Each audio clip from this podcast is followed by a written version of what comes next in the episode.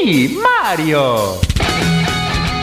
Ehi, hey, sei stanco della tua PlayStation 4? Sei stanco della tua Xbox 7357.666? Bene, allora radio ad 8 bit. Gioca responsabilmente.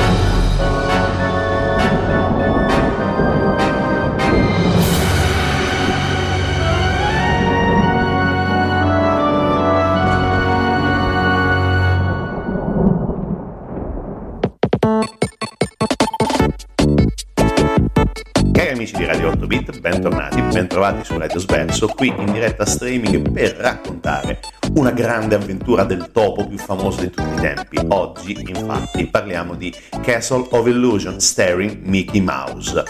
È un gioco duplice un certo punto, da un certo punto di vista. Spieghiamo perché. Perché oggi stiamo ascoltando e ascolteremo le musiche del remake del 2013. Però questo gioco originariamente è stato prodotto, è stato distribuito nel 1990 e oggettivamente gli anni 90 sono stati un mondo incredibile per i platform e soprattutto anche spinto dalle console che in quegli anni andavano per la maggiore. Quindi nel caso specifico parliamo del Sega Mega Drive, parliamo del Master System, del Game Gear e del Sega Saturn, perché sì, Mickey Mouse, Castle of Illusion, cambieremo un po' il titolo, però comunque parliamo sempre di quello, è stato un gioco ed è un gioco che è stato pensato principalmente appunto per la console, per le console di casa Sega. Ed è un gioco molto bello, un gioco estremamente divertente, un gioco che eh, quando è uscito nel novembre del 1990 conquistò letteralmente pubblico e critica.